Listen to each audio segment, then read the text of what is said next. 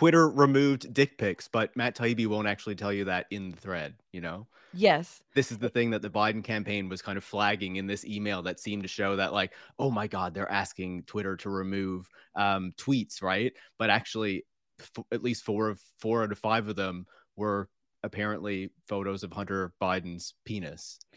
Which they, so let's be real. I think it's okay they took that down. We do, but they're very envious of it.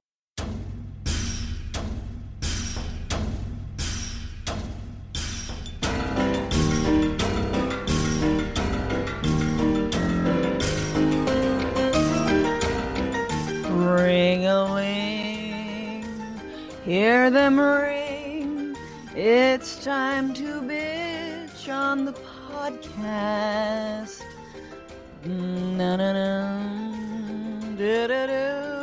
How does it go? What's going on, people? Welcome to the Bitchuation Room podcast. I am your host, Francesca Fiorentini, in the holiday spirit. Not really, but sort of. I don't know. There's something very warm and cozy about this time. It's all of 60 degrees here in Los Angeles. Ooh, brr, I'm never going outside. So good to have you here. Thank you for pressing play. Thank you for watching live. Thank you for being a subscriber to this channel on all of its various platforms. I'm so happy you're here. We've got such a good show. Comedian Trae Crowder is here. Gonna be so fun. The liberal redneck. I have him for the next chunk of time. So super excited to talk to him about things like the rail strike that is not probably going to happen thanks to Congress.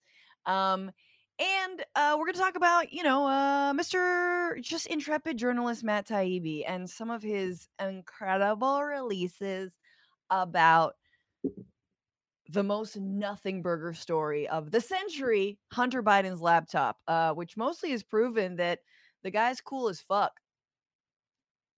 That's it. He fucks and he does drugs. Any questions?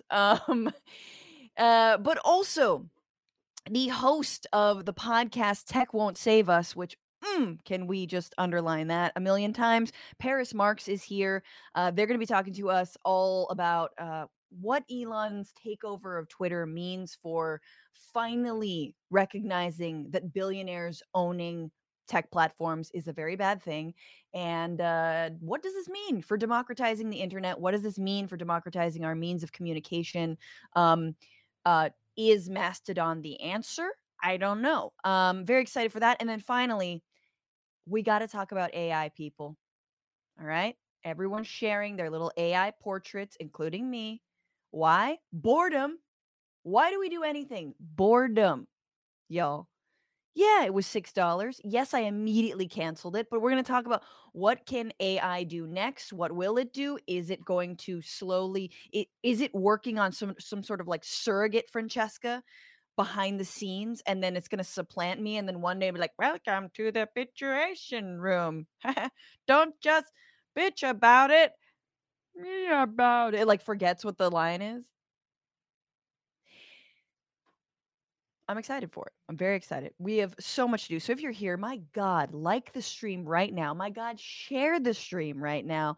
If you're listening as a podcast, why don't you go ahead and give this podcast 5 stars? That's how people find out about us.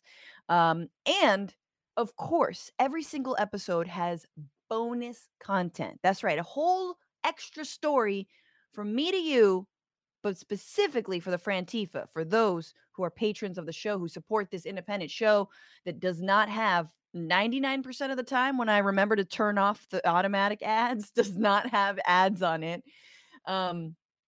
You can get that content by going to patreon.com/Bitchuation Room. Today, we're going to talk about an entire county went without power. 40,000 people went without power for hours, because it seems like somebody shot up the power, like the grid, because there was a drag show in town. This is in North Carolina. And we'll get into that. What happened? Oh my God.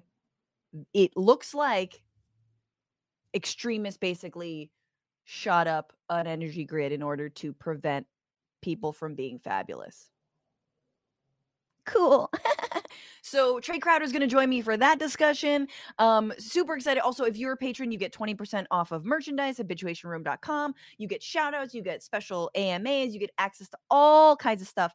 And I want everyone to know, we will throw up the flyer at a certain point, but in San Francisco on January 22nd, Sunday at 8 p.m., my God, do we have a live show for you as part of SF Sketchfest.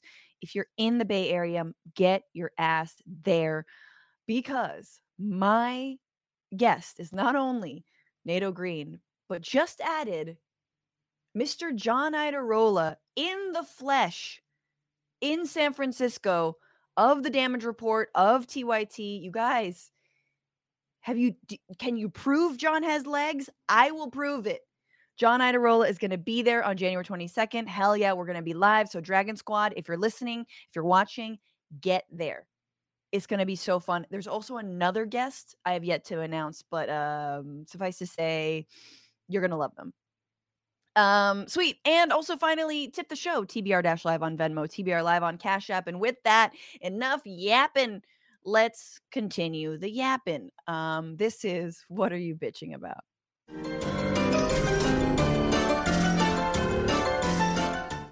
It's a very important day, of course, because this is the Tuesday, the runoff between Raphael Warnock, Senator Warnock, and Herschel Walker.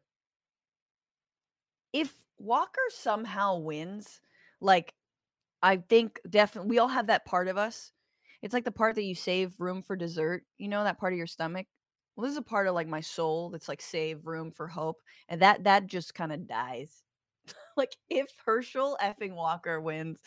So for those of you listening in the future, you actually this time know whether we've made it or not. But I digress. I want to just name, because this has been the week where, ironically, it's been mask off on white supremacy vis-a-vis Kanye West wearing his little weird mask on Alex Jones and elsewhere. I'm not sure if it's Balenciaga. I'm sorry to Mr. Balenciaga or Mrs. or Miss, if I'm not properly giving credit to your weird mask. It might also be a Yeezy mask. It might be a whatever the hell his brand is. The point is this: Kanye West is forcing right-wingers to show their whole ass. Like, I mean, and it is the flattest, most disgusting, ripply, stretch-marked, just dingleberry. Yes, I said it. Dingleburied ass possible. But in the last week, we have been treated to a whole... We started talking about Tim Pool, right? Random YouTuber who's got like 1 million plus subscribers. We've talked about Tucker Carlson and Kanye West. This week, it was Alex Jones, the next person in line to have Kanye West on their platform to basically say, look at how this gentle human has been maligned by the mainstream media, even though Tucker Carlson is on Fox News, the most watched network in the country. Look at the way he's been maligned. He's just practicing his free speech. He's just being honest. He's just Elon Musk, right? Let's Kanye back on Twitter. This guy's been maligned. Oh my God, how could you? We're trying to have a discussion. And what does Kanye do? He says, Hitler was right. There were good things about Hitler. Cool. Wow. So rubber hitting the road here, and his little sidekick now, that little Nazi Nick Fuentes, is like, yeah. He's like the sort of like sickos meme, but the come to life. He's like, hell yeah. Hitler was right. Hitler is good. Hitler did have good. Like, he's like all in. But all these other fools who have to play the YouTube game, of course, and YouTube, of all the things they've let slide, probably Hitler worship is not one of those things, even though they won't let us say abortion in our titles. Talk about that later. All these other people who are like, no, I'm a Nazi, but I don't openly want to say it. And anyone who tells me that I'm a Nazi, I deliberately denounce, and are like, you know, you're extreme. Now Kanye is going on and being like, aren't we all Nazis? And they're like,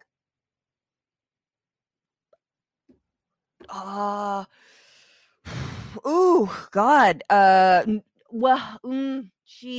I play this one? They're getting caught out is what I'm trying to say.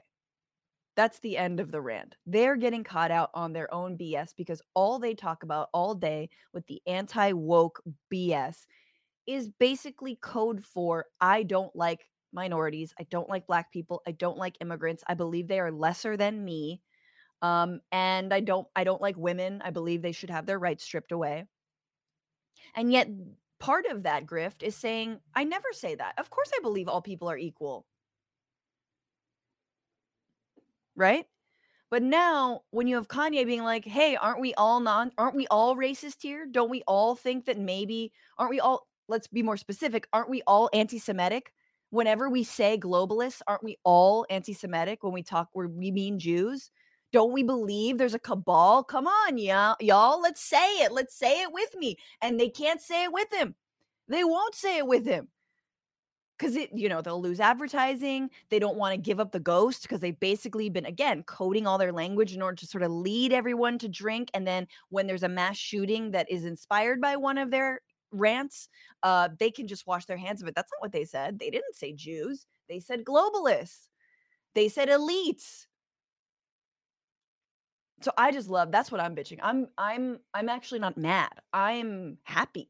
I mean, and someone wrote me and I had the same thought, like, Kanye, is he doing like a massive, like Banksy prank? Like, is this a crazy, most brilliantly orchestrated, like put on to basically reveal how all these right wingers are actually like completely full of it? And speaking of Elon Musk, who we're going to get into a little bit later with Paris Marx, Elon banned Kanye after letting him back on. Then it was like, ooh, anti-Semitism, a bridge too far, open Nazi, bridge too far. And then all the Nazis are mad as hell. They're like, hey, who are you talking about? Free speech. Free speech is me being able to say the N-word and that the Holocaust didn't exist. And if it did exist, it was good. Right? Isn't that what you're doing, Lil Muskie? Oh, I guess you ban free speech now. I love it. I love it. I'm relishing in this moment because it's the one silver lining we have for the generalized terribleness of everything. Anywho, with that, my guest is an author, a comedian. He's part of the Well-Read podcast and tour group. You can check out his tour dates, so many of them, at TraeCrowder.com. It is Trae Crowder. Hey, what's up, Francesca? Thanks for having me back. Yes, thanks for being back. That's right. If people remember, this is Trae's second time on the show. So happy to have you here. Yeah. Mr. Crowder, what are you bitch about on your socials? Uh-huh. If people aren't subscribed, people don't watch, they're brilliant, they're inspired. They're funny. You have these rants that like give me life. So I'm wondering, what are you ranting about? What are you bitching about today? Well, I'm going to dip into those for a little bit of it because I kept going back and forth between two possible options because that's just how bitchy I am. And then they actually are pretty much, they're adjacent to the same two that you picked. So first of all, I said this in one of my videos that you referenced, but I'm still bitching about, I'm still mad that Kanye has given right-wing lunatics a legitimate like entertainment option for kind of the first time, because for so long they had to the most hardcore ones had to sort of pretend that like Kevin Sorbo and Scott Baio and Gina Carano were like the masterclass, Hollywood thespians or whatever. Like they were, they're being held back, Trae. Yeah, right, for speaking the truth and all that stuff. And then like, had to pretend Lee Greenwood's like a first ballot Hall of Fame rock god and stuff like that. I mean, I guess if you like Toby Keith, you were in luck, and Ted Nugent could shred a little bit, but still they had limited options. And when it came to rap, it was like fat white Trump themed rappers that they found, at some county fair somewhere and then prop them up outside of one of their rallies. I remember that. Yeah. That's like all they had for rap, but now they've got, Dark Twisted Fantasy and College Dropout and all that stuff, at least for the nonce. So I don't appreciate that. But the other thing is that I'm bitching about is I really wish the American left would stop allowing its future to come down to the state of Georgia, or really just any Southern state, primarily because it stresses me out too much. I mean, I'm glad it's Georgia and not Tennessee. That's where I'm from, Tennessee. If it was Tennessee, it'd be way worse. It wouldn't even, there'd be no suspense and we'd all be screwed. But so at least Georgia has a chance. But like when it was up to Georgia last time in 2020, I was like, well, that's not going to be good. And then I was wrong. Right. I was pleasantly surprised. But I just really feel like that's not dice. We need to keep rolling, as far as I'm concerned. And like you said, I mean, I agree. If Herschel Walker specifically manages to pull it out, that's going to be a death knell for the last vestiges. Oh, he pulls it out a lot. Maybe too much, honestly. Yeah. So those two things. And also on a personal note, before we started the show, I said, I'm going to go run and grab a banana or something like that. But instead of just a banana, I ate a whole container of imitation crab dip because I'm a trash bag. Imitation crab salad.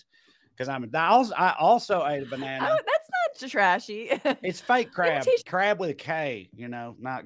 Oh, yeah. Love. Yeah. And then I had a banana, but it was a banana with peanut butter and then also a small bag of sour cream and onion chips. So I'm also internally bitching at my own self-control, which is a running thing. You just downed all of. Yeah. Did you?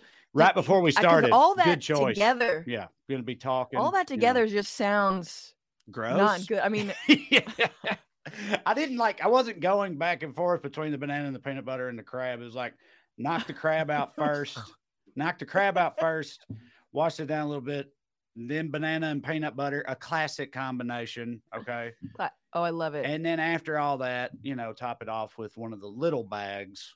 A little bag. I'm not a maniac of sour cream and onion ruffles. But yeah, you put it all together 5 minutes before going on camera and talking and stuff. It's just not the best choice. So I'm internally bitching at myself too. So I got a lot of bitching going on right now. So it's glad that I'm here. I mean, Rolling on the Floor Iron Chef says, I could listen to this man talk about what he ate for a snack all day. So like, I know, Trae, you put a lot of thought and work into your rants and you have a lot of like astute things to say politically, but you know that people could also just listen to you. Like, then I ate an apple. Yeah.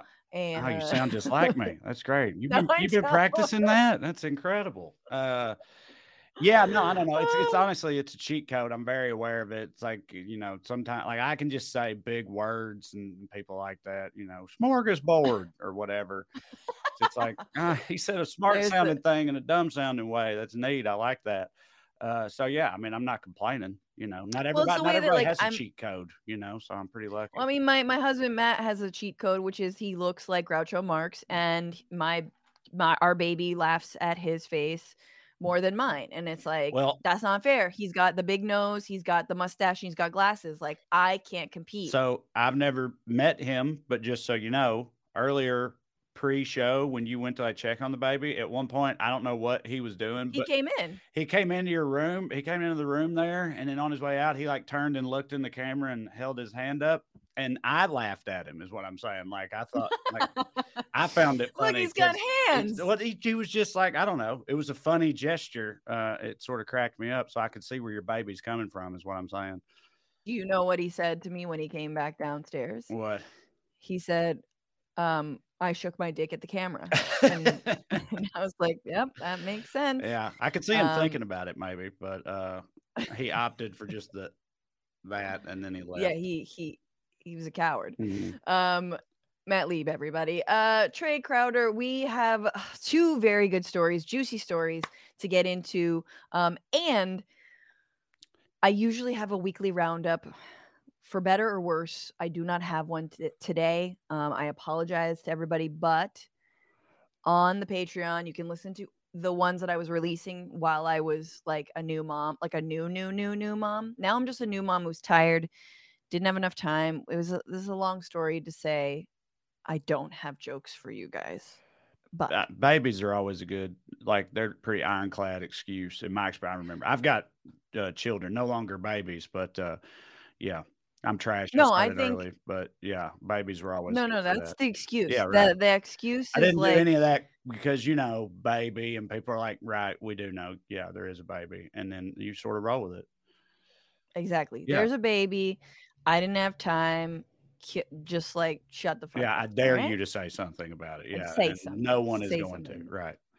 No, that's the best part. They're like, thank you, you spared us, because sometimes they're not good. Anyway, this is the week where.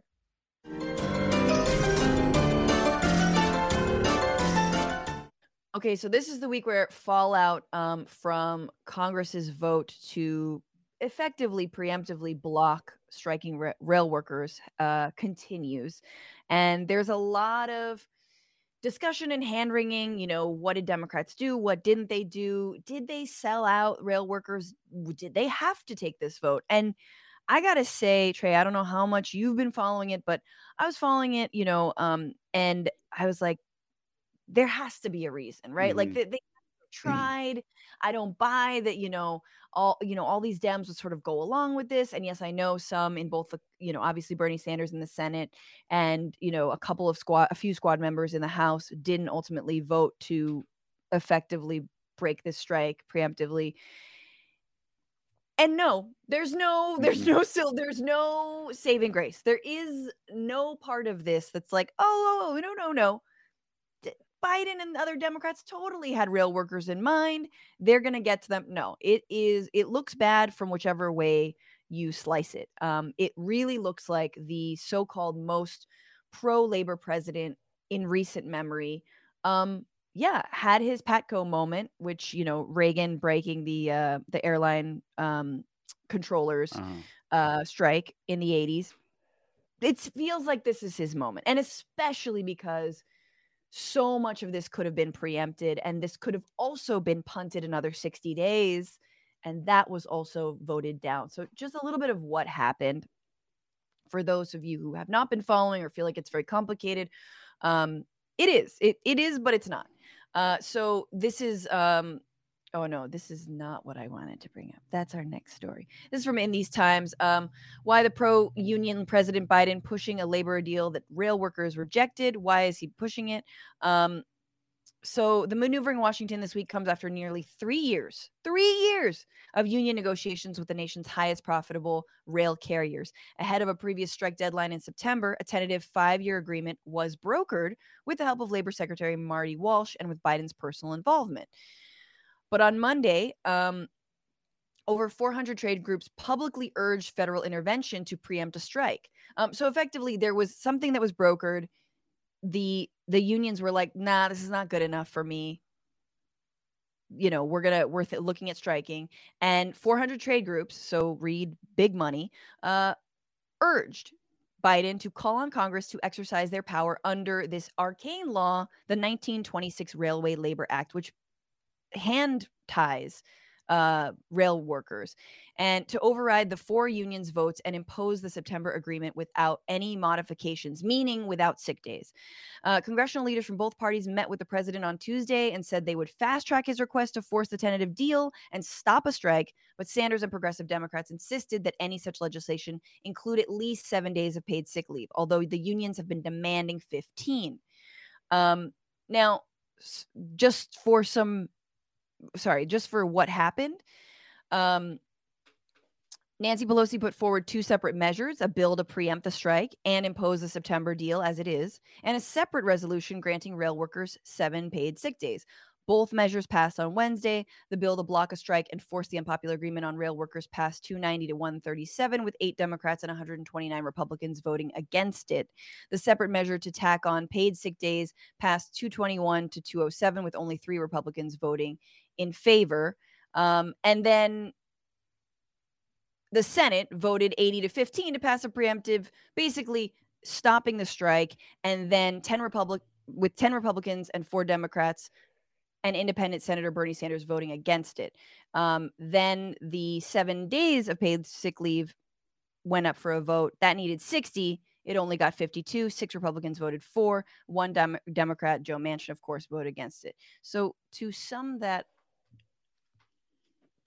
up, Biden effectively was called on by corporations, by money, and was like, hey. Money said, hey, Warren Buffett, one of the railway owners, said, hey, you got to break this strike. I don't give a shit. The holidays are coming up. Right. We can't afford to lose money. Actually, we can, right. But, you know, we don't want to. And you need to do this. And so what did Biden do? He called on congressional Democrats, Nancy Pelosi, and they put that up for a vote. Now, there was an effort to have this second bill passed, which said, okay, there can be 7 days of sick leave, which wasn't even what they asked for in the first place. They asked for 15 days, and that did pass in the House with Republicans, by the way, and then failed in the Senate. Now, the real thing is this. When you already vote to break a strike preemptively, you're rendering that workforce impotent and powerless to take their own workplace into their own hands, to take anything into their own hands, right? So that second piece, which I understand, you know, progressives like Jamal Bowman worked very hard to get through, it still doesn't mean anything if you already voted to say, yeah, you don't have the right to strike, but here's half of the sick leave days that you wanted. Like, it doesn't actually add up. It's not good enough. Effectively, what it is again, Biden saying, I can't afford to have any kind of work stoppage, any kind of dip in the economy on my watch. And instead of squeezing the railway owners and having them suck it up, I'm deciding to openly and publicly let these workers also be the ones to suck it up. Yeah, the shameless plug. I've got my own show similar to this one that you're going to be on soon in the near future called Weekly Skews. It's every Tuesday night on my pages and whatnot. And last week we were talking about this building situation. And I spent the whole time just sort of like screaming at my co-host. It's not his fault, but you know, like why I don't understand why they're doing this, you know, meaning like the demo, it seemed like this was going to happen and it was already pissing me off because, yeah, they just really showed their true colors. It's bothered me for years that the Democrats haven't done a better job of like regaining their status as like the party of working people or whatever. I've right. always thought, I thought for a long time that that's a card they should be better at playing in the first place, let alone swinging in the other direction. But it just proves that there's, I mean, with a handful of actual progressive exceptions like Bernie and the Squad and whatnot, accepting them, there's no one in our, you know, country's governance that actually gives a shit about regular people or working people or whatever. And I just think that that's a damn shame. I mean, the way you summed it up, yeah, I agree. It's clearly that's what happens. Like, you know, the fat cats, big money called and said, like, you know, it's almost Christmas, right? You know how much money everybody's about to make? Like, we can't have that not happen.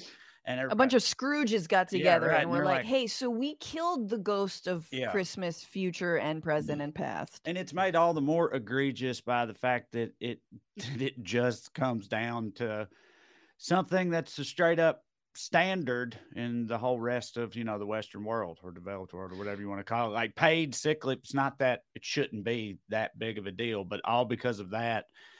Like, fuck. Absolutely. And I think that the plight of rail workers, and like sort of, that sounds really dramatic, but it is starting to sort of break through. Like the fact that they often, even when they're working, they get called in like to get to like work their shift at hours of notice, right? That they're being asked to operate trains miles long, often with only two and even more increasingly only one operator, which seems insanely dangerous. And so it's like it's some monopoly shit, right? It's like if you own the utilities, I got the train stations, you know, you're running the board. Well, you're doing really well. They've like the train companies have been making more money while also spending less on labor. Like they've been cutting labor and labor costs while their profits continue to skyrocket. So it's just that means it's the employees that are getting, you know, stretched thin and screwed over this whole time anyway. And then this just sort of dumps more on top of that. It's not cool. Let me just play a little bit of the an explainer from Bernie Sanders, who might be the only person in reference to Trae, what you're saying, who actually is willing to make a break with the capitalist class, is willing to say, no, you guys are the ones who need to eat this cost. We have 0 sick days. The only days we're allowed to take off are the paid leaves that we have to earn the year prior to it. 4 of the 12 railroad unions rejected a recent agreement with rail operators. A main sticking point has been the amount of sick leave for rail workers. If a deal is not reached or forced by Congress, a strike could begin after December 9th. Unions that represent 55% of rail labor have voted this contract down. There are no paid sick days in this national agreement, and that's a problem for our members. And it's part of the contract negotiations. The rail workers are asking for 7 days of paid sick leave. This is not a radical idea. We're not asking for the world here. We're asking for a few days off a month to spend with our family. The railroad workers traditionally have had no sick time, and now with the very, very harsh attendance policies that we're faced with, railroad workers get very, very little time off work. And it has come to a crunch point. We're seeing workers leaving the industry in droves, in numbers never, ever believed possible. People with 15 and 20 years seniority are leaving the industry, and there's a crisis out there. This all comes as profits soar for the freight rail industry, which has reduced the rail workforce by 30% over the last 6 years. Now, it seems to me that if 4 major rail carriers can afford to spend over $18 billion a year on stock buybacks and dividends, please don't tell me they cannot afford to guarantee 7 paid sick days to their workers and allow these workers to have a reasonable quality of life, which they don't enjoy today. Absolutely. The fact that we even have to, like, industry by industry, Trae, like, each have our own fight with business leaders about sick days is just... And the fact that this is like a weird carve out, right? Like, I know states have their particulars about sick days, you know, but this is like, why is this one industry saved from that?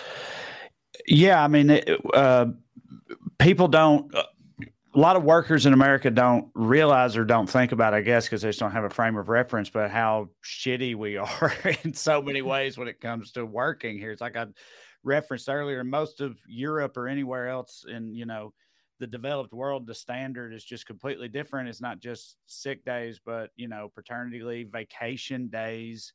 I mean, all that stuff like that other people take for basic people, workers in most of much of the rest of the world, if they were subjected to what American workers are, they would flip the fuck out. It would be completely, you know, untenable. But we just kind of don't have a way of knowing better. It's normalized, so we just put up with it because, you know, it is also very important that they get those stock buybacks so they can artificially drive up the price of their stock, increasing their net worth over, you know, the welfare of their employees. Can't overlook the importance of that. Totally. I think it's so incredible every time there's like a massive strike in France or, like, you know, Germany. You're like, what's this over? And they were like, oh, they're, you know, raising the retirement age by a month, you know, and they're like, I remember there was this, everything burns to the ground. There was a protest in France and they were like dumping food out at the border, I think with Spain. And I was like, what's going on? Why are there like all these protests and they're like shutting down the street? And they're like, oh, they're protesting Spain sending in cheap goods into France and like devaluing the local like food economy. And I'm like, wow, I wish we could do that. Right. We're so used to eating shit in this country. And that's why I think this story breaking through and actually having more legs than just a couple days is something to note in and of itself. And if there is a strike in the future, if there's a wildcat strike, if there is some kind of action, there is right now a GoFundMe to support the rail workers. Maybe we can put that in the description below, but I do think that has the potential to, given the atmosphere of pro-labor sentiment, given like the retail workers from Starbucks to, you know, Apple to wherever else, that it like, I think we could be on the precipice of a series, like a kind of a moment, a moment that we need. I mean, I think, you know, there's been some signs of that hopefully building for a little bit now. You know what I mean? Like with the, I mean, all the bitching employers have been doing about nobody wants to work anymore and all that shit for the past, you know, months and a couple years or however long it's been, basically comes down to people just refusing to continue working for, you know, shit wages. People do seem like they're waking up a little bit. There's been other labor movements in recent months that have, you know, ultimately worked out and that have sort of like broken through and made an impact. So, I mean, I agree with you. It seems like perhaps, hopefully, maybe we are on some kind of precipice like that. I think, yeah, if Christian Smalls from Amazon Labor Union could just get on a train, I feel like there'd be no stopping this movement. He's the best. Yeah. Just send him in. Send him the fuck in. All right, we got to move on to our second story. This is the probably one of the more ridiculous stories, but okay, so this was the week where former respectable journalist Matt Taibbi, who has long been an opportunistic grifter and just a sort of honestly like a petulant asshole, was given a series of emails and internal communications from Twitter by Elon Musk. So Twitter communications given to this journalist by the richest man in the world, now currently the guy who owns Twitter. And so Matt goes on a 20 plus thread sort of like, you know, expose on Twitter being like, I'm going to reveal something so amazing to you about Hunter Biden and Twitter and how freedom of speech, and please subscribe to my Substack, but don't, because I'm actually just releasing this on Twitter first. But anyway, still love me. So I was trying to like, again, duck under this like a big wave. And you're like, I just want this to wash over me and like not have to think about it. But it's actually kind of entertaining, especially considered, again, what a petulant a-hole Matt Taibbi is and has been. And this is coming from someone who thinks he's probably one of the best writers I've ever read.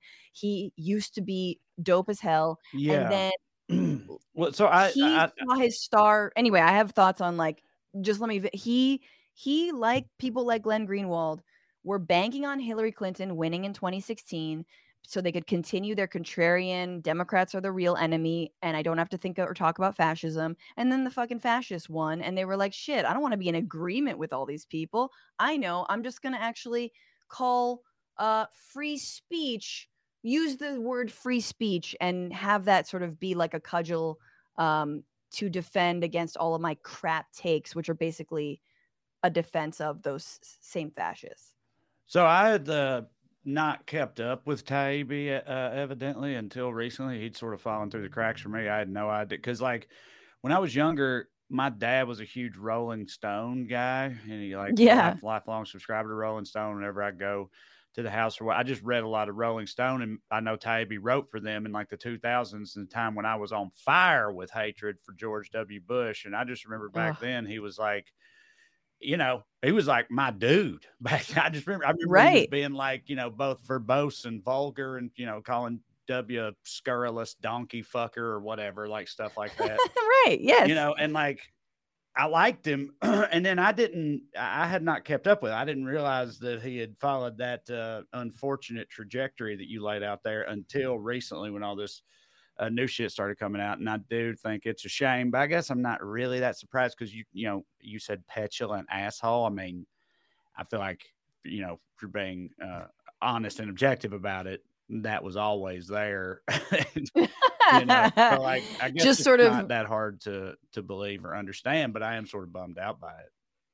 I've been bummed out by it. I went on a deep dive a few years ago about Taibbi, and just a quick digression, one of the things he did is he met up with a journalist once, speaking of petulant, met up with a journalist who'd read his book. It wasn't the Eric Garner book, which I think was actually some good journalism, some other book about basically his time in Russia. As you guys know, he was a journalist in Russia and sort of participated in this like kind of like dirt baggy, ironic, satirical and heavy quotations publication that was ultimately pretty sexist and racist and messed up, and like was kind of like a like a playboy of the expat scene in Russia. So anyway, that's his backstory. He meets up with his journalist. The journalist goes like, I didn't like the book. Actually, I thought it was bad. It was like a collection of some of the writing from that time period. And he throws a cup of coffee in their face. Right. That to me, like, I'm like, what? Yeah, I know. I would never, you know, how much shit has been talked to me, you know, like maybe not in person, but like, especially on the internet, I would never, I've had, you know. But if someone was like, honestly, like, to be honest, like intellectually, like, frankly, I just didn't really care for your book. You know what I mean? Yeah. It wasn't your best. Bam, throws a cup of coffee. This is such a digression. The point is, what the hell happened? What was released by Taibbi? Okay, so this is from The Verge, and Elon Musk promised Twitter exposé on the Hunter Biden story is a flop that docks multiple people. So those multiple people were two Twitter workers and Ro Khanna, like the representative Ro Khanna's personal email was released. It includes shots of emails between Twitter's leadership, members of the Biden campaign, and outside policy leaders. At one point, there's even a confidential communication from Twitter's deputy general counsel. That's what is in it. The emails show Twitter's team struggling with how to explain their handling of the New York Post story that broke the news of Hunter's leaked laptop files. Again, the ones in which he fucks and does drugs, and whether they made the correct moderation decision in the first place. At the time, it wasn't clear if the materials were genuine, and Twitter decided to ban links or images of the Post story, citing its policy on the distribution of hacked materials. The move was controversial then, primarily among Republicans, but also with free speech advocates worried about Twitter's decision to block a news outlet. I mean, the Post news outlet, okay, you know, sort of a gray area there. While Musk might be hoping we see documents showing Twitter's largely former staffers nefariously deciding to act in a way that helped now President Joe Biden, the communications mostly show a team debating on how to finalize and communicate a difficult moderation decision. Quote, I'm struggling to understand the policy basis for making this unsafe, one former communications staffer wrote. Will we also mark similar stories as unsafe? Asked another. Yoel Roth, Twitter's head of trust and safety at the time, said the company had decided to err on the side of caution given the severe risks here and the lessons of 2016. Remember the Hillary's emails, the October surprise around WikiLeaks, and the DNC hack, etc. Jim Baker, Twitter's deputy general counsel, weighed in to agree that, quote, it is reasonable for us to assume that they may have been hacked and that caution is warranted. Musk claims that this is proof of government meddling, but it is plainly not. Musk said, and he tweeted, if this isn't a violation of the Constitution's First Amendment, what is? But the email appears to show the Biden campaign, which is not a government entity, flagging tweets to Twitter for review under their moderation policies before the election even took place. Taibbi says, even, there's no evidence that I've seen of any government involvement in the laptop story. So by his own admission. Now, who gave Taibbi, again, who gave him this fucking shit? Taibbi's handling of the emails, which seems to have been handed to him at Musk's direction, though he only references, quote, sources at Twitter. Yeah, who's left? Bitch, there's nobody left. It's just Elon going through old things, being like, here, do this, take that. Right. Yeah. They definitely thought it'd be some huge gotcha moment or whatever. I don't think it's possible for me to care about a story that's even remotely related to that goddamn laptop anymore. You know what I mean? Like, that's just, but it's like, I don't, but it's so, it's sorry to interrupt. It's so perfectly this gradation of grift, which is, I'm not defending the laptop story. I'm defending the right for the laptop story to get out there. I'm not defending Kanye West. I'm defending his right to say that the Holocaust was a good thing. Like that, do you understand? Right. Like how it happens, how we're just kind of normalizing. Like, what the fuck, Matt Taibbi? That's not even a story. Again, no amount of malfeasance was found on that laptop. Yeah. And I don't know. I mean, I just don't, maybe this is a slightly personal thing for me because anecdotally, like, you know, I'm super liberal all over the internet and I've had shit pulled down, blocked, whatever, you know, I got banned from TikTok for hate speech. Still unsure how that worked. Yeah. I managed to get back on. I went through this whole thing. I was like, are you telling me that American conservatives are a protected class under your conduct policy? Because if they are, then yeah, you got me. I guess that would be hate speech, lock me up. But otherwise, that's not. And it took me like 3 weeks, all kinds of back and forth. And I never got a real explanation, but they did unblock me. But I'm saying, like, I get dinged all the time. Right. By, and I know it's, it's snowflake conservatives who are easily offended by what I'm saying, who are reporting me to the authorities to have me canceled for offending them. And, their sense. Absolutely. Or if you say Palestine, you're like, you're done, you're out. But is Elon Musk taking up that clarion call? No. Right. Yeah, that's what I'm saying. It's just like, and then some of the things, like shit that could genuinely hurt people, genuine misinformation, you know what I mean?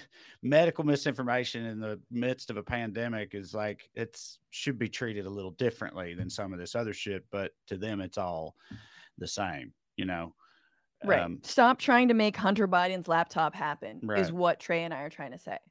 Yes. It's never going to happen. But it is interesting that this CEO now, who purports free speech, directly and deliberately handed this internal communications to a like all kinds of ethical journalistic lines crossed, all kinds of like forgets free speech. This is just kind of like weird tech overlord behavior. And to weigh in on it, I do want to bring in my guest, Canadian tech critic, host of Tech Won't Save Us podcast, and author of the book Road to Nowhere. Please welcome Paris Marx. Paris. Hello. Can you hear me? Loud and clear. Perfect. What the hell? Like, that's all I want to ask you, Paris. What is going on here? What does it mean that it was bad enough, and we'll talk about Elon, that he's been, letting white supremacists back online, all this and that. But suddenly this bizarre attempt to expose Twitter for their suppression of information. From what I read, from what you understand of this story, was there suppression of information? No, I can't say I've paid too much attention to what's been going on with the Hunter Biden laptop stuff, because like Trae, I'm just profoundly uninterested. I think it's a non-story in many ways, but I think it's interesting that since Musk has taken over, he's really wanted to shape the narrative around, the Twitter that existed before he owned it, because as you might remember, there was kind of a 6-month period where he was trying to litigate in the court of public opinion, but also in a court in Delaware, around what Twitter was actually doing, around whether its business kind of aligned with what it was saying publicly. And right after he took over, he released Slack messages, screenshots of Slack messages that suggested that, he was right the whole time, and what Twitter was saying never really aligned with what they were saying publicly, right? Right. What they said internally was different, and they were kind of admitting that Elon Musk was right, which was not true, actually. But it's just Elon trying to shape the narrative.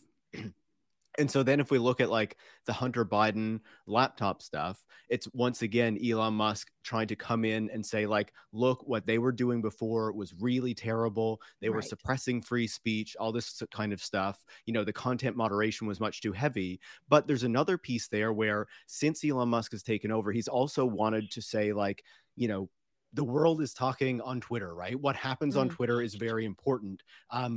It's where everyone who is like having these important conversations are, and where the media is like litigating these important topics. And so he wants to say that not only does Twitter provide a lot of kind of links to news stories, which is not true, like that it provides a lot of traffic, but then on top of that a lot of actual kind of reporting and journalism happens on Twitter, which is why he directly went to someone like Matt Taibbi to say, here are these documents. When you report what is in them, they can't be on your Substack. You need to post the thread on Twitter so that this whole discourse kind of happens there. So it's interesting to kind of see that play out, and what he is trying to kind of frame Twitter as, but also what he's trying to, how he's trying to use someone like Matt Taibbi for his own purposes. And of course, Taibbi's perfectly happy to go right along with it. To expose nothing. Let's get back to, like, what was the headline? it's, you know, it's somewhere in like the number 40 thread. Like that is where it is. Twitter removed dick pics, but Matt Taibbi won't actually tell you that in the thread, you know? Yes. This is the thing that the Biden campaign was kind of flagging in this email that seemed to show that, like, oh my God, they're asking Twitter to remove tweets, right? But actually, at least four out of five of them were apparently photos of Hunter Biden's penis. Which they, so let's be real. I think it's okay they took that down. We do, but they're very envious of it. And so they, of course, wanted to see it. And Elon Musk in particular. Oh, yeah. I mean, that's evidenced by their obsession with Hunter Biden, making a whole ass movie about him, again, which makes him look really cool. And they're like, give us those dick pics. We can't get hard unless we see them. I'm sorry. But that is totally where they're at. No, I think that's a really interesting thing that he used him as a foil to put some shine back onto Twitter, being like, hey, you guys are leaving this platform, but actually it's, you know, it's really important and we're breaking real stories. But ironically, the people who are leaving are honestly all the people who he wants gone anyway. I mean, the people who are coming back are the white nationalists, are the people who just want to like say the N-word a million times. And the people who are leaving are the people who I want to listen to are largely women of color, marginalized voices, people who are getting death threats now or have gotten them. So it's fascinating that every time he does one of these stunts as well, whether it's like some kind of tweet that's just like absolutely ridiculous and kind of sets off a firestorm or something like what he did with Matt Taibbi here, he'll then like post a tweet not long after and be like, look, engagement is on fire tonight. Like, you know, the platform is so healthy and active. And it's like, man, like all the advertisers are fleeing your platform. Like people hate it, but people like Twitter, you know, I feel like we need to understand that Twitter is a place where its user base kind of loves the drama, right? They love to see like the shit going down. That's why it was so entertaining to have Trump on the platform, even though Trump was like terrible, right? Was because like you got to experience like his crazy tweeting in real time.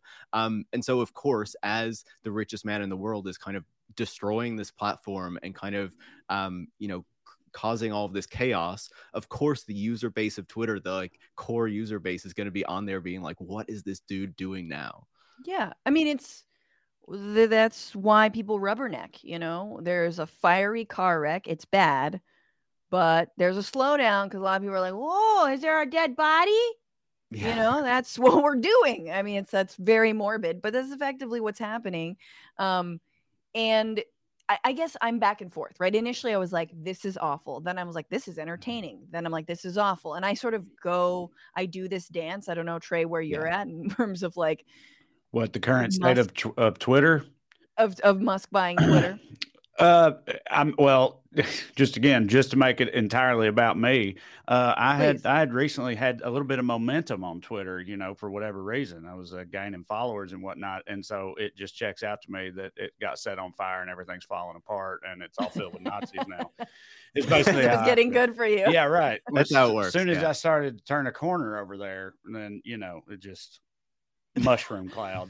So I find that humorous. No, I don't like, I don't, if I'm being honest, I mean, look, like, you know, it used to be things that actually happened were, you know, real and things that didn't were not and stuff like that, you know. And I feel like if you're presenting yourself as someone who reports facts and you report something that's not a fact as a fact, it's totally okay for a moderator to flag that as not being a fact because it isn't a fucking fact. Like, you know what I'm like, That's how I feel about all that. I feel like it's generally pretty reasonable, but also I do still feel like with most social media, people build their own bubbles and everything anyway.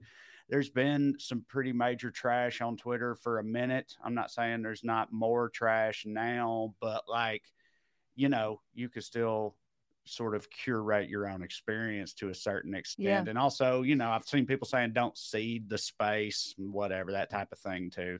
Like I haven't left and I'm not going to leave is what I'm saying. And I'm still going to be just as, you know, just as annoyingly liberal as thirsty. I've been doing and thirsty. Yeah. Yes. All that. No, I'm not changing any of that. So, you know, we'll just, but I, and I mean, and I think a lot of people are at that same spot, but I'm curious about that, the question about moderation, right? You know, like, we know that this Hunter Biden suppression story is largely BS, that the right is just trying to make it into something, and Elon's trying to make it into something. Biden wasn't even in the goddamn White House when it, you know, came out.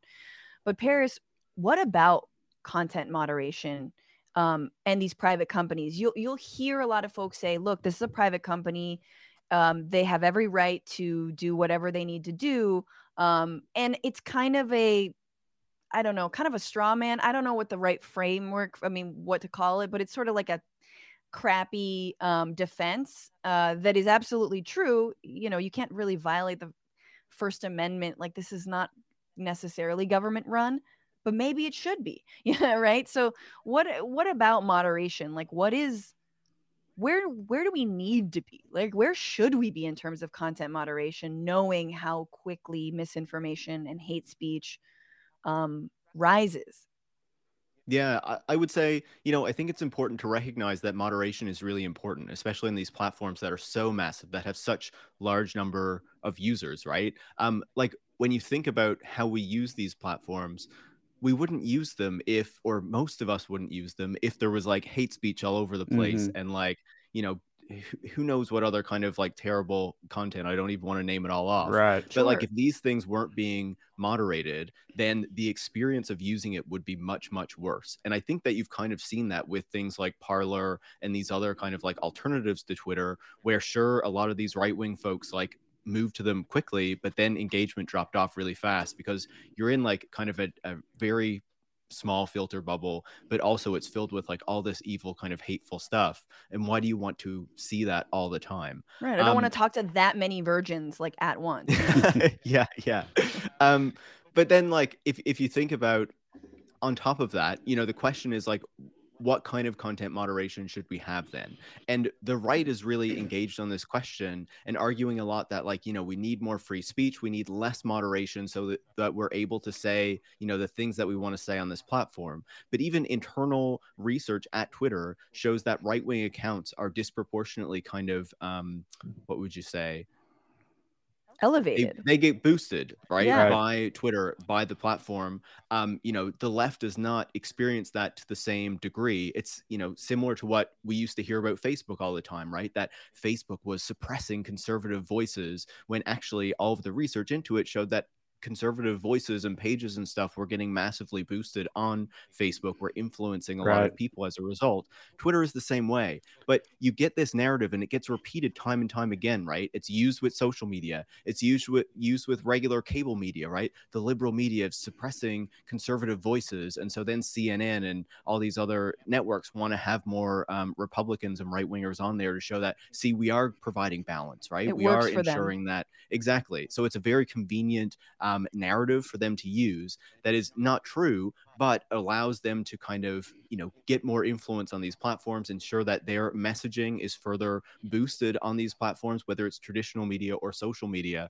And of course, that's very beneficial to the right. And the left does not have the same kind of power and influence to have a campaign like that, and is probably a bit more honest about being like, you know, instead of kind of making all this stuff up in order to just get a boost. And so I think it's kind of worrying then to see how successful the right has been with this, and how there are some people who at least kind of position themselves as left, who buy into these same kind of narratives and talking points around free speech that really kind of benefit the right, who are making these arguments and who are benefiting from policy changes in order to, you know, supposedly enhance free speech on the platform, when free speech is not actually the ability to say things or whatever, but is actually, in their mind, the ability to further boost what they are saying to ensure it's not being removed, while continuing to target left-wing accounts. There's already been reporting that left-wing accounts have been targeted under Elon Musk's kind of leadership of the platform, you know, being banned and things like that. So that's not stopped. But we need to ensure that, you know, we unban a ton of like Nazis and stuff like that who were banned in years past, and allow these people to say whatever they want, unless I guess they go really over the line and start saying Hitler is amazing, like Kanye West did recently. Absolutely. That's so perfect. I mean, and yes, those left-wing accounts include a lot of anti-fascist accounts, and people who regularly call out and go after white supremacists and then make that kind of their thing. They've been banned. And I it's a little, I don't want to dramatize this in terms of like, first they came for the blank, then they came for the blank, and sort of that, obviously that phrase. But there's a little bit of privilege in being like, and not to call you out, Trae, but I feel the same way. I'm like, I'm not going to leave Twitter. I don't, but then there's folks who are straight up getting banned, or like, I haven't been horribly hounded. I'm definitely seeing way more hate, like a response to my tweets, right? Like way more bullshit. And it, honestly, if that increased by, let's say 30 or 51%, I'd be gone. Like there's no way. But I know folks who have been hounded. Yeah. And there's no way they're going to stay. And so, and my question, I guess, to you, Paris, is like, given that this platform used to be also an incredible mode of getting out the word around striking rail workers, or, any, whatever kind of action from the grassroots, what happens? Like, what happens now? That honestly, we're just the beginning of this. Like, we're going to see people targeted more and more and more. Like if they tweet out their action, maybe more white supremacists show up to it. We obviously, but what do we do? Like, where does the grassroots go? Do we go back to Facebook events? I hope not. It's a difficult question because the real answer is, I would say there's nowhere else at the moment that is a real alternative. Obviously, Mastodon has received a lot of attention in the, weeks after Elon Musk has taken over the platform and since he initially announced that he was going to do so. Personally, I use the platform. I post on it sometimes. I really don't feel that that's an effective replacement for Twitter. I feel like it's doing something different, and there are particular people who are using it who like what it is offering, but I don't think that it does what Twitter does. And I don't think it's going to effectively replace that. There are other platforms that are, trying to replace it in various ways. Hive, Co-host, I'm not super familiar with those. Another one is called Post. Post.news is the URL. That one's really being pushed by a lot of influential Silicon Valley types as, this is going to be the one that's going to succeed Twitter. It's funded by Andreessen Horowitz, which, Mark Andreessen is part of that venture firm. He's also invested in Facebook. He was part of Clubhouse as well. He's taken a really hard right turn, as many of these venture capitalists have. You don't say. Yeah. Just another right-wing tech venture capitalist trying to float their new platform. Exactly. Are there any good ones? Like, honestly. I don't think so. Like, I think that the thing about Twitter and the thing that has made it so kind of special was that it really was the text platform, right? Like, sure, there's Instagram where we can post photos and stuff like that, but it's really not made, like the comment section is not really made there for like a debate or a back and forth or some kind of, discussion, right? In a way that Twitter is, or TikTok, where it's very much like a broadcast medium, right? You're watching this, you're experiencing it. But it doesn't have that same kind of engagement. And if you really want to participate, you have to be ready to like hold your phone up in front of your face and say something, right? Not many people, want to do that all the time. YouTube as well is still, very video focused. So certainly Facebook is kind of text, but Facebook has dropped off. People don't use it anymore. So Twitter had this really kind of unique position. And I do think that what Elon Musk is doing to it right now is not really going to allow us to create some effective alternative to it. I think we're starting to see sort of a splintering as some people are moving on to Mastodon or Post or Hive or Co-host or these other alternatives, but then you're creating much kind of smaller niche communities of very specific types of people who like these particular platforms, but you don't have the kind of coming together of a large number of people, in particular people of influence, journalists, politicians, people like that, who are all kind of using those platforms and in those same spaces. So I think that if Elon Musk does really destroy Twitter, or not, and not even meaning like take Twitter offline because he's fired everyone or whatever, but just like really kind of destroy the community of Twitter, what made it special. I don't think that that is just going to replicate itself somewhere else. I think it's just really going to be lost. All right. Great. Where's Where's Bean Dad? Where do they go? Where do we? I mean, this is the thing about Twitter is like I tweet very infrequently, mostly because I think people in text completely misconstrue what you're trying to say and what you do say. And like, as someone who's a journalist and a comic, sometimes I'll say something really sincere. Sometimes I'll say a joke. You know, today I was lusting over the Moroccan goalkeeper. There's nowhere for me to say that except for Twitter. And I don't really want to post a whole Instagram thing about it. Right. I could, but I think that like I'm missing out on that common conversation, just sort of like something that binds us for that few, you know, those few hours, even if it is something really stupid, right? Yeah. Ideally, it will be something stupid and lighthearted, or if it's something that gets you kind of outraged. But generally, it won't be about like how the wokies are taking over, you know, like I would rather not be subjected to that. Like everyone's racist uncle at the same time. Mm-hmm. So I think it's just sad. I think it is just, I'm lamenting the fact that we won't have that. And yes, of course, the fact that a couple of celebrities follow me on there and that's sad. And you know, maybe they'll never. I want to lose that. Tell me about it. I know. I mean, Tay Diggs, you know what I'm saying? Yeah. He follows all of us. Yeah. And straight up anyone can buy a blue check mark now. Like I have been seeing people where I'm like, who the fuck? Oh, got it. Yep. It's funny because you can click on the check mark now too, and it'll pop up and it'll say like whether it's an actual verified account or whether they just paid for it. Paris. Are they gonna add like it's like a check mark asterisk? Like what? Yeah, right. Paris. Well, they're already doing three colors, so now there's gonna be like gray for government, I think gold for companies, and blue for individuals. But the blue one is still like regular verified people, like celebrities and people who are paying for it. So I feel like eventually like they're still gonna have to split it out and add like another color or another symbol or something. I got a vitally important question for this discussion since you got your finger on the pulse, Paris. Do you know when they're gonna fix the naming problem with the verified accounts? Do you know what I'm talking about? I haven't been able to change my name for 3 weeks and see like a lot of I don't know comedians. I use my name to shamelessly promote tour dates. So my name right now is Trae in Brea, California on November 9th or whatever. It's still, that was working. Wow, this is really early. That's almost a whole year away. I know. Yeah, right. And I haven't been able to change it. And I actually sent a thing to Twitter support and I was like super apologetic. I was like, listen, I know you guys are going through some shit right now and I really apologize. But if you could take the time this is super important to me, you know, whatever. And they actually responded and they said that, you know, that it's just temporary and it'll be fixed at some point, but they couldn't tell me when. Funny. But yeah, so you know, we're all struggling out here. And they were like, we're busy with Hunter Biden's laptop. Right. Yeah. Just like one of Elon's many kids being put to work on it.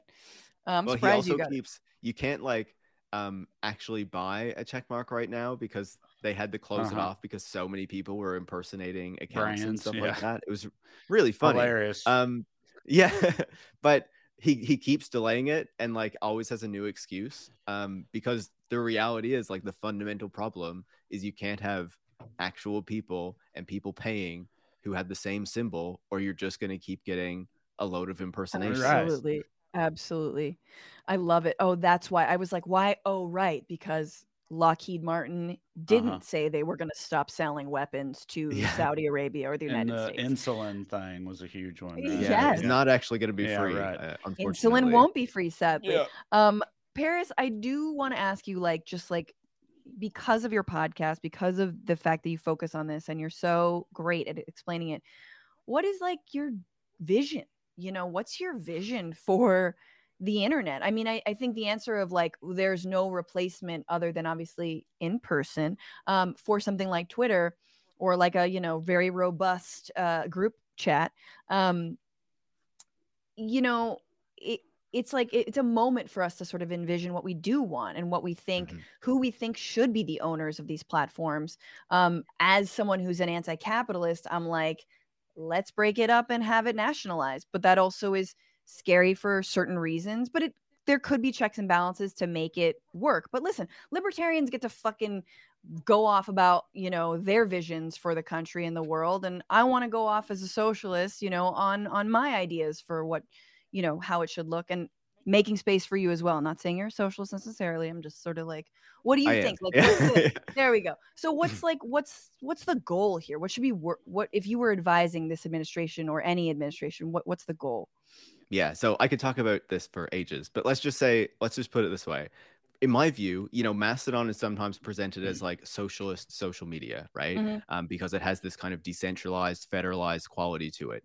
In my view, I see Mastodon as more of like a bit of a cyber libertarian social media, you know, going back to those early days of the internet when there were these ideas around how, you know, the internet was going to empower the individual against the state. And we kind of forgot that corporations exist too. And we're just going to come in and take everything over, right?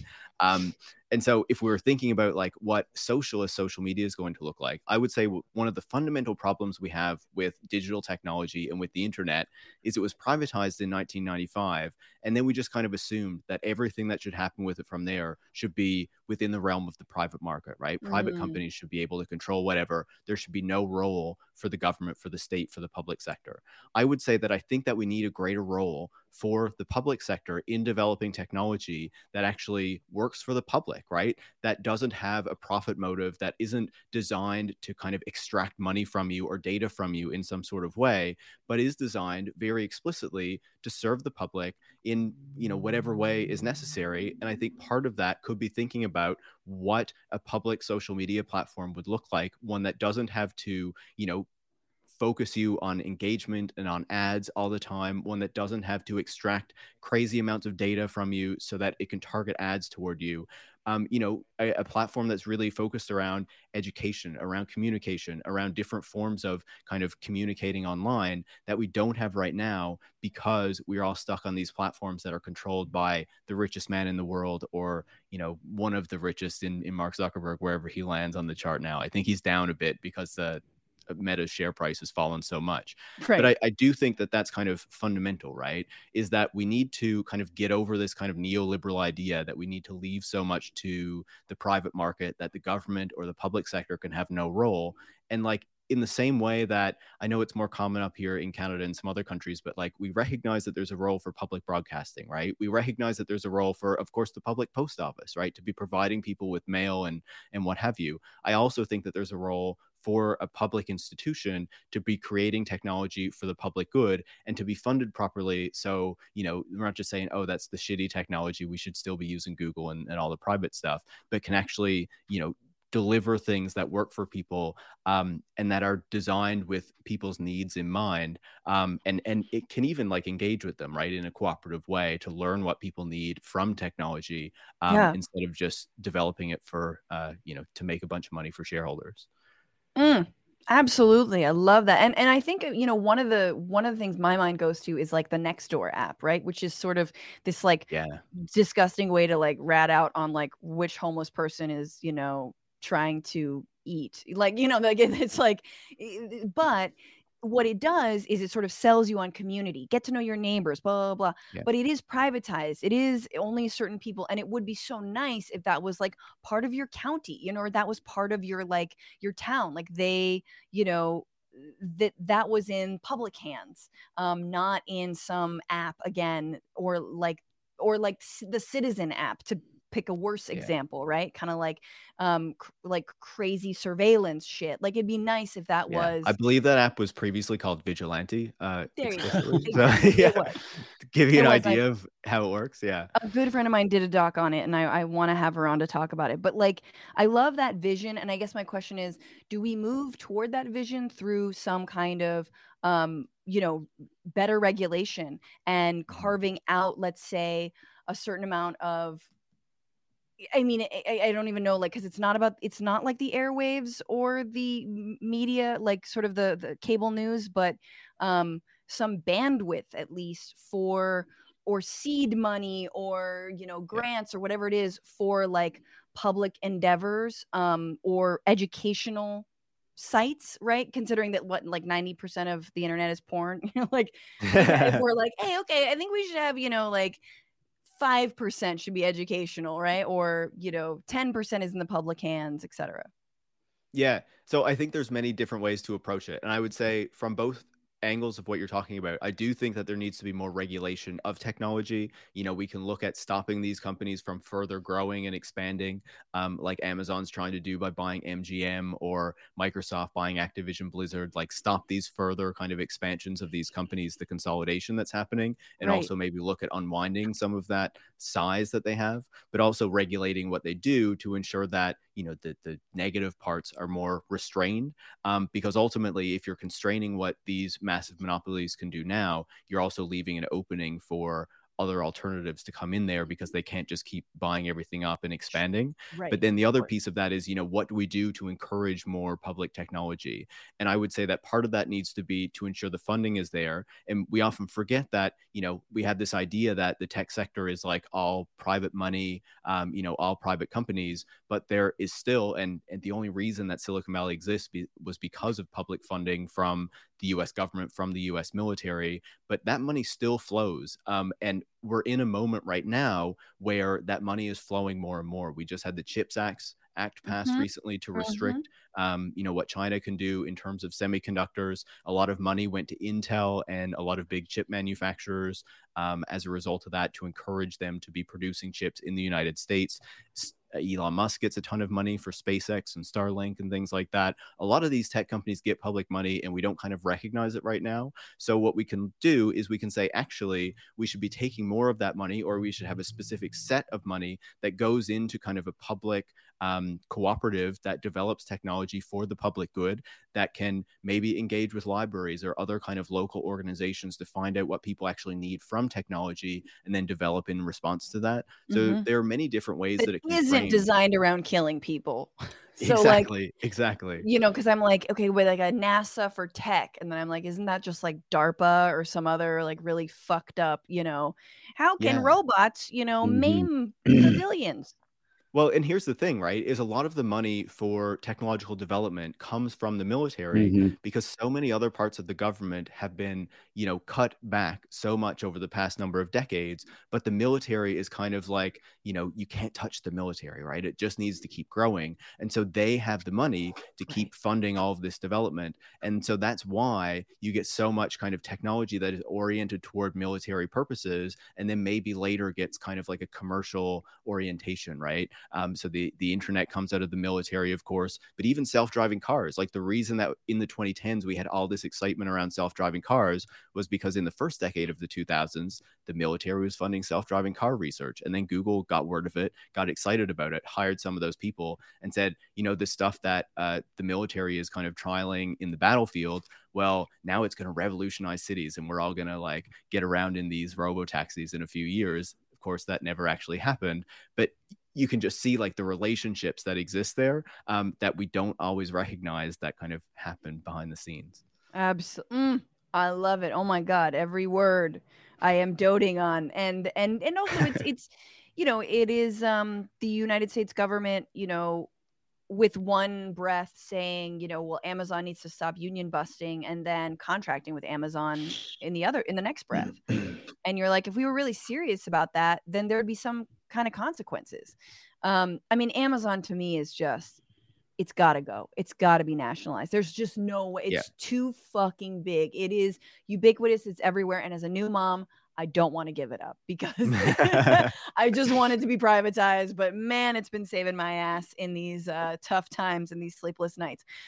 Paris Marx, you're wonderful. I hope everybody listens to Paris's podcast, Tech Won't Save Us. Interviews with amazing writers and journalists and experts on this topic that is so critical. And I hope you come back. Is there anything else you wanted to add? Something you didn't get to say? Something you need to plug? I think we've covered it pretty well. I think so too, dude. Actually, Elon Musk sucks. You know? Actually, Elon Musk, fuck Elon. But also, I forgot I wanted to keep you on because there is one more segment that we wanted to do. Sure. Which is, look, guys, I fell into this trap, all right? There's an app called Lensa. Apparently, it's storing all of my images and ruining the careers of artists all around. I, not being a visual artist, and I'll get into the kind of art that Trae and I do and how AI cannot replicate it, but I downloaded this app, and you put a bunch of photos in there, and it makes you look kind of cool. Also very cross-eyed. Here we go, guys. Here's Francesca in all kinds of, it's my Hunger Games over here. Here I'm like a weird sexual robot cyborg lady. I don't know why it's sexual. She just looks like she's a sex worker. Here I'm cross-eyed, but I kind of look like my mom. I look a lot like my mom. Here I look like Phoebe Cates over here. And then there's a bunch of other ones where I mostly look like Aubrey Plaza or Olivia Munn, which for me is like, it's like the app going like, yeah, you're cute, but like Aubrey Plaza's cuter. Like, yeah, you're cute, but have you ever thought about looking like Olivia Munn? Very funny. And I want to know, y'all, is this good? Is this bad? This is AI.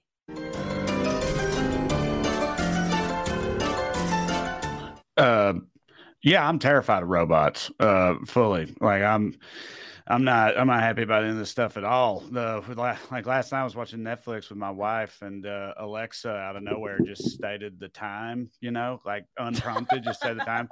And so me and my wife start whispering to each other, like, why'd she say that? What's going on? She's like we're afraid of her overhearing us, you know, because she's listening. And every time I see Boston Dynamics put out a new video of one of their little robot dogs doing a dance or something, I imagine it doing so on a mass human grave, because I just that's just how I see that playing out. I don't know if I watched Terminator too many times or what, but yeah, no, I'm not overly on board with any of this AI shit. Wait, do you know that even more scary? I'm not going to say her name because she is listening, and if I say it, she'll start talking to me in the room. Mm-hmm. But you know, if you whisper at her, she will whisper back at you. Yeah, see, that's freaky. I don't like that. Which is scary as hell. But I had no idea. the picture thing you're doing, you said, because I didn't know about this until today doing your show. You show it a bunch of pictures of yourself, and then it just makes other pictures of you. Okay, there's a few steps. First, you subscribe for $30 to me. Hank, it's wait, hang on. Okay. You subscribe for $30, but you totally can cancel after but most people will forget to. Upload 20 pictures of yourself, totally normal. Then you wait for about a couple hours, and it spits out all these AI-generated artwork pieces. Okay, all right. That's what it is, and they're all in a different genre. And you're like, oh, cool, I look cool. Yeah. That's the goal. Yeah, I mean, I can see how it is cool to have to get those, but I'm saying I'm not like in awe of the capabilities of that software. Maybe it's because I'm too dumb. You show it 20 pictures of your face, right? And then it's okay, I'm gonna take that face and put it in space or whatever. That's not that's not that well crazy. The funniest part is that Matt did it, my husband did it, but we didn't. You're supposed to give them good, interesting backgrounds because they take colors and stuff and they use that, but he just wanted all the good looking photos of himself, which he thinks is just the same face that he makes. So we uploaded like 14 of kind of the same face, and the AI spit out the worst portraits. It's just him looking a little bit worse, like a little cross-eyed, mm-hmm. and it's the same. It's very funny. The point is that you can trick it into being bad, but these are actual people who wrote the programs, correct, Paris? It's not actually a robot with a paintbrush. Yeah, I'm very conflicted on them. I'm very much like Trae in that I hate the robots as well. I like don't even own I won't say the name. Yeah. I don't have these speakers. I don't have any of like the smart home stuff. I don't know her. You're the Mariah. Yeah. I don't know her. I like avoid it all. I'm very this obviously my show is Tech Won't Save Us, so you know I'm kind of. This is hardwired into me. You're like in the middle of your show. You're like, you just call out for you know who, and you tell her to edit your podcast. People are like, I feel like this is a conflict of interest. Sorry, keep going. No, but you know the AI art stuff. It's been fascinating to me because I feel like, at least on the section of Twitter that I'm on, and you know maybe the media more broadly, I feel like there was a discussion around AI art and why it was like really problematic and why we probably shouldn't be embracing it like a few months ago, right? Yes. And then in the past like few days or whatever, I've seen everybody posting these AI art photos of themselves, and I was like, did you guys forget like what we talked about a few months ago, you know? Totally.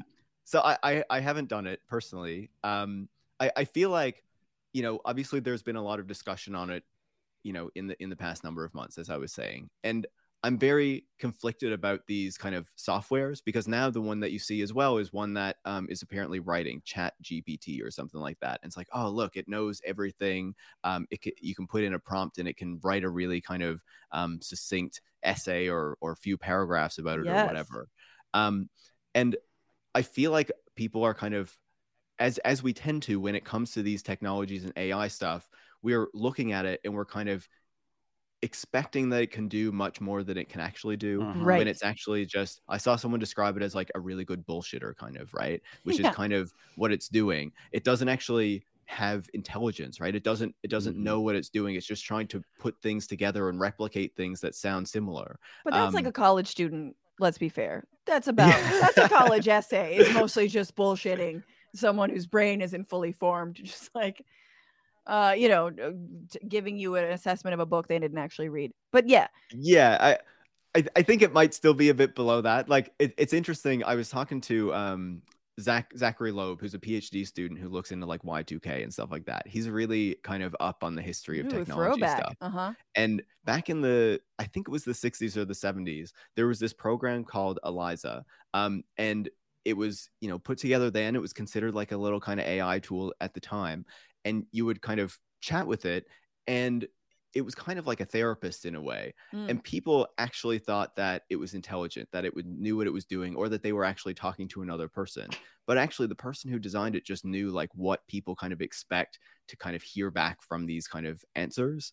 And so it was not intelligent at all. It was very dumb. But the guy who made it was like, I was so worried, like seeing how people engaged with it and how they thought it was smart, because I knew that it wasn't smart at all. And I had just programmed it in this like kind of interesting way to assume what people, wow, would be saying about this. And so now when, I look at these things now, one of the things that Zach said to me was that like, it's the ELIZA thing all over again, right? Sure, that happened 50 years ago, but we haven't really moved past assuming that these tools can do so much more, because we want to assume that they will do so much more, right? Right. And so it's so fatalistic too. We have this, sorry to interrupt, but we have kind of like this fatalism of like, well, guess I don't have to do anything, or like, just enslave me, robots. And everyone's like, is it Terminator yet? And it's like, no, we still have agency, people. And they're like, oh no, I'm a slave to the robot. Yep. Like, I think it's so funny that we're preempting that. Yeah, I think part of the reason that it's better is because these systems have access to so much data now, and they're reliant on these massive data centers that can process all of this data, right? Right. So it looks like they can do so much more, and they're progressing in these ways, but really there's just more kind of coming into the system. And as you say, like with your husband kind of uploading photos that didn't work for what the system wanted to, you can reach these kind of corners where you put something in that it doesn't fully understand, and it spits something out that makes no sense, because you've reached a place where it hasn't collected data on something, and so it can't present something to you that looks like it knows what it's actually doing or talking about. Right. And just as you were saying on automation there, like remember there was a moment in like the mid 2010s where there was all this discussion around like the robots are progressing so fast, they're going to be destroying millions of jobs within a few years. We're going to have no jobs for truckers in a few years, and look at where we are now, right, in this pandemic. And, it was all a load of hype that assumed that these technologies were going to be able to do so much more than they could. Always. And we do this over and over. And I'm so excited about this, because it's also used, and we're talking about rail workers, it's used as a way to preemptively make precarious someone's job, and be like, well, see, the robot is right here chomping at the bit. Yeah. I mean, in any moment now, in like a year, I mean 10, I mean 30, I mean don't like, ask for better, because then we'll just get the robot to replace you. Right? Same with the Amazon workers, right? Don't unionize, because then we're just going to bring more robots in to do your job, even though we keep hiring so many more of you because we need you. Oh my God, yes, totally. But okay, for a go around, and then we'll get the hell out of here. What would you want to see automated by AI? What do you want AI to do? And what do you not want AI to do? I will go first and just say, the head of Google AI a couple years ago, I was on a panel with him, and he said to me, I was doing stand-up for this panel. It was a BBC Arts Hour thing. He said to me, he goes, do you know the one thing that we haven't been able to program robots to do? Is to tell a joke. Like they can tell a joke that you've loaded into it, but instinctually on its own, writing a joke, saying a joke, or finding something funny, like humor, we couldn't do it and we can't do it. And I was like, yes, you know what I mean? Like take that, burlesque dancers and clowns and other people that comedians compete with on a regular basis. You know what I mean? Like the one thing, Trae. Yeah. There's never going to be a Trae who can do your tour dates for you, bro. Yeah, I heard that. I'm not convinced though that Netflix isn't writing some of their movies with some form of AI or something.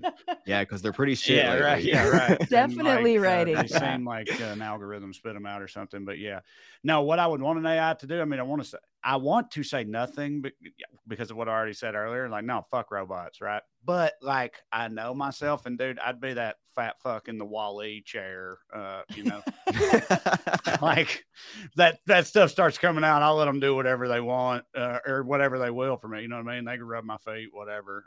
You know, I'll just let it happen. I know how I am. Can I just say that what I want AI to do is to just be on hold my healthcare bullshit for me and like sort me through all of that and talk to either other AI or real people. I don't give a shit. I just don't want to be on hold. I want it to change flights for me. See, the solution to your healthcare problem is just public healthcare. So then you don't need to do that anymore. Whoa. Slow down. Yeah, bad. Now we're getting greedy. Instead of tech solutions, maybe we need political solutions. You know? That is the thesis of your podcast, I know. What do you think, though, as such a hater, Paris? Yeah. See, I would love to be able to automate my chores, right? Like I don't want to do laundry. I just want the robot to do the laundry or to clean the house or something like that. But the thing that we find again and again is that the robots can't do that. Mm-hmm. And actually it's like poorly paid people who end up doing our chores because if you think about the gig economy or so much of what Silicon Valley was focused on in the early 2010s, it was really you have this group of young people who came out of Stanford. They don't have their moms anymore. And so they don't want to do the stuff that their moms used to do for them. And so we need tech solutions to what mom used to do. Wow. And so that's where the gig economy kind of comes from, a lot of these services. And it's why a lot of the companies provide meals, provide laundry service, that's all this kind of stuff, amazing. Because, you kind of keep it like a dorm or like your mom's house. And so what we actually find is that the robots don't take over those things. We just get really poorly paid workers and find ways to pay them less and treat them like shit or pretend that there's a robot doing it when actually there's a worker behind the computer or behind the screen or something that you don't realize is there, as is so often the case. So I would love the robots to take over my chores, but I don't think they're going to do it anytime soon. And so we should make sure that those people are treated good. I want a robot that nurses. Yeah, robot. I mean, just the whole kit and caboodle. I want to say Netflix made a movie about that. Did you watch it? No. Mother. Did they? Mother. It's either called Mother or I Am Mother. Is that with?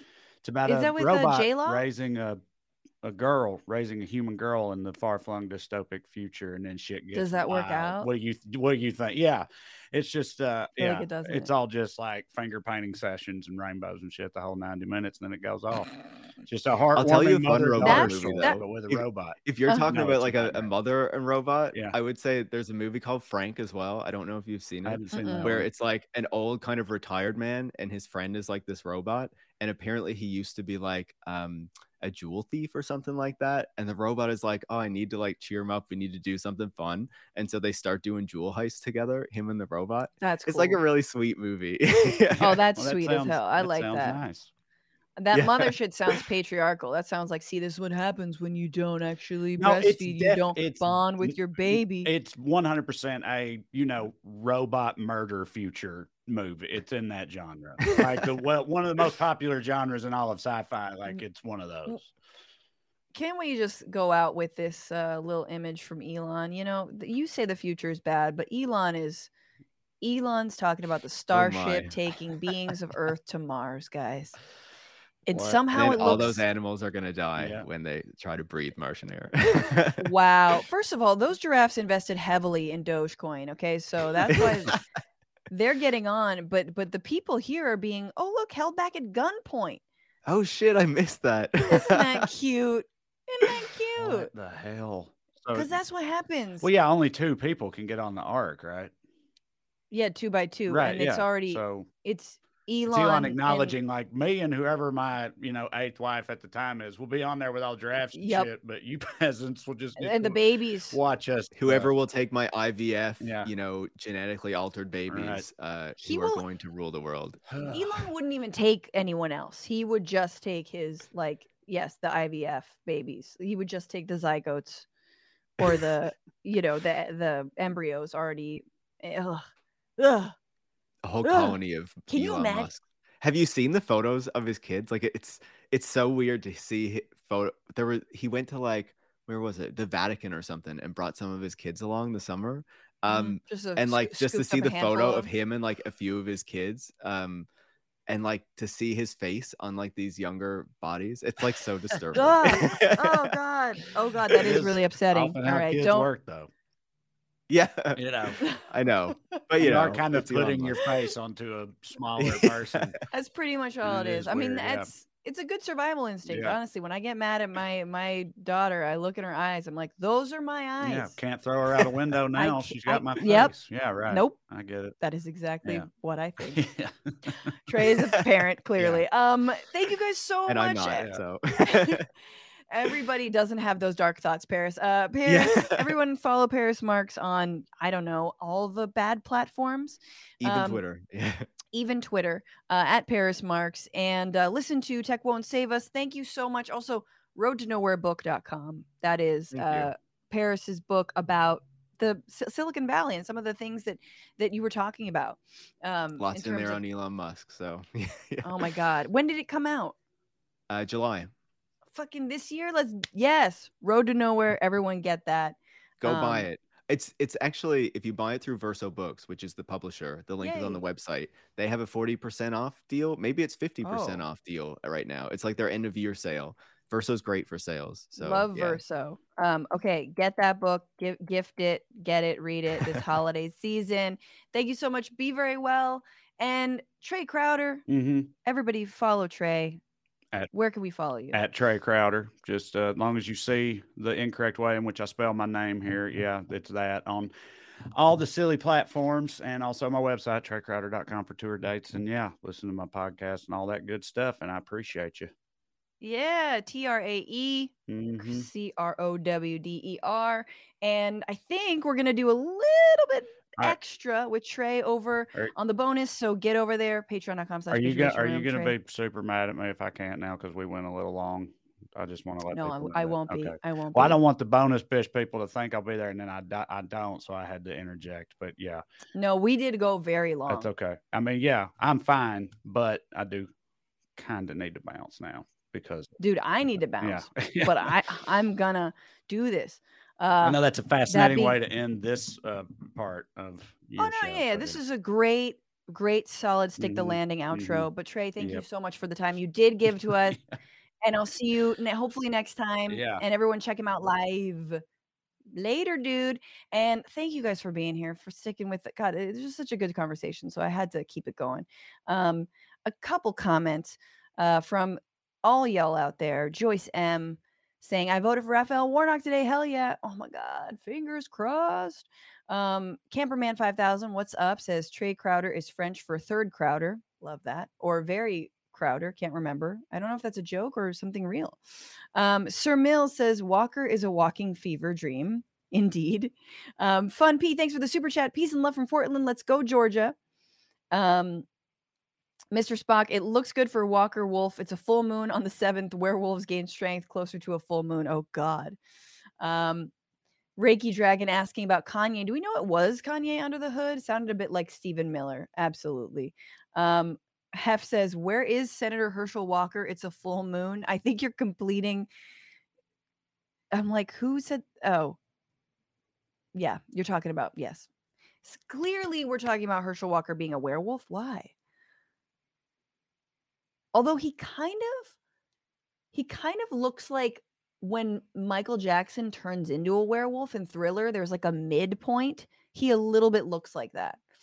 Darren Skjolsvold says Biden should have ended the strike by codifying the demands of the workers, saying, hey, workers, you're right, so we're going to take it from here.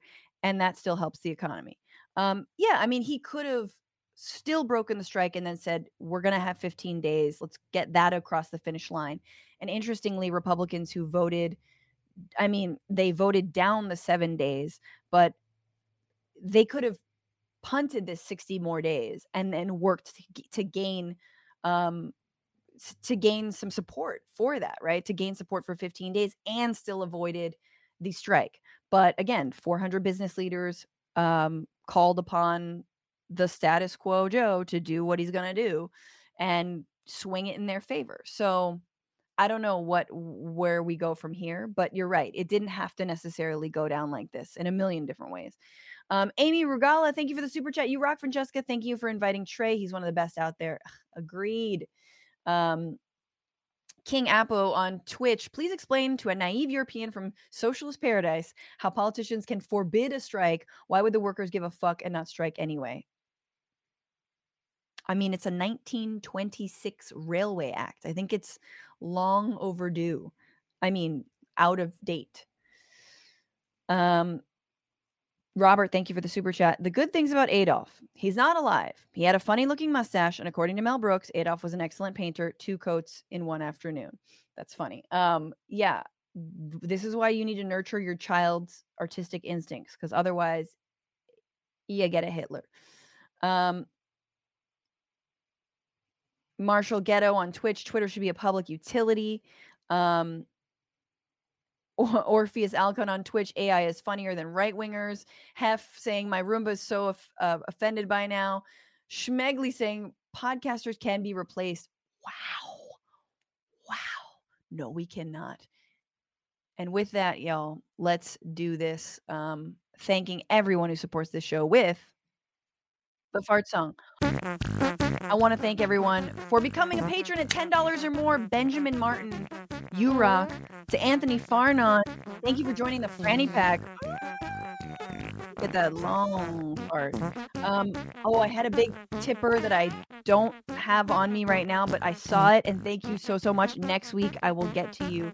To the Twitch subs.